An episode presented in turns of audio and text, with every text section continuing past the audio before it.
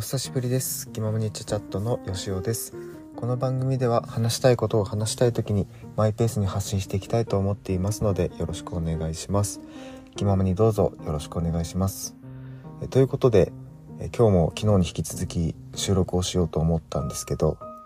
あの久しぶりすぎて気ままにどうぞよろしくお願いしますっていうのを昨日多分言い忘れてますね。はいやっぱり続けていかないとなかなか忘れてしまったりしますね。最初の入りの方はなぜか覚えてるんですけど気ままにどうぞよろしくお願いしますっていうのはこの番組では毎回言ってこうかなと思ってたことなんで、まあ、次回以降気をつけていけたらなと思います。え今日のお話なんですけど、えー、今日はですね炭酸水についてお話をしようと思います。はい。でもともと私あのお酒が好きで結構飲んでたんですけどまあやっぱり毎日飲んでると体に良くないしあまあね控えた日もいいのかなっていうことであのある時から炭酸水をお酒の代わりに飲むようにしてたんですよ。でお酒飲んでたのもやっぱりこう喉越しとか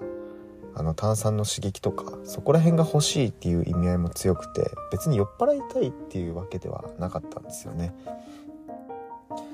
なんでまあ炭酸水に置き換えてみましたっていうことなんですけど、まあ、そのいろいろ炭酸水買ってみたんですよ。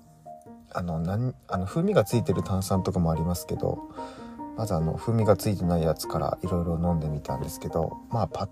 とこれ美味しいっていうのはあんまりなくてですねあのあのレモン風味のレモンの風味がついてる炭酸の方がまあ美味しいなと思って途中からレモン風味の炭酸ばっかり買うようになりまして。はい。で、で、レモン風味の炭酸で一番私なりに美味しいなと思ったのが、え、ー、と、天然水の、サントリーの天然水かな？の、えー、炭酸のレモン風味のやつ。あとはセブンイレブンに売ってる、えっ、ー、と、レモン風味の炭酸。この2つが、まあ、ずば抜けて美味しかったかなって、私的にはですけど、思いました。で天然水の方のレモンのやつはちょっとやっぱり割高と言いますか、まあ、ちょっと高いんですよね。でセブンの方は、えーと、1リットル入って、まあ、今の値段ですけどだいたい140円ぐらいだったかと思います、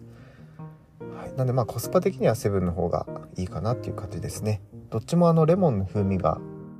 あのちゃんとレモンを絞ったような風味がするって言いますか。なんかこう人工的な味じゃない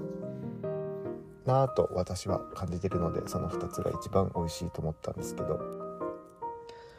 あとは炭酸の泡がきめ細かい方が好きなんであのウィルキンソンとかだと結構炭酸の目が粗いって言いますか分かりますかね？あのちょっとこう粗い炭酸なんですよね泡が。大きめと言いますか。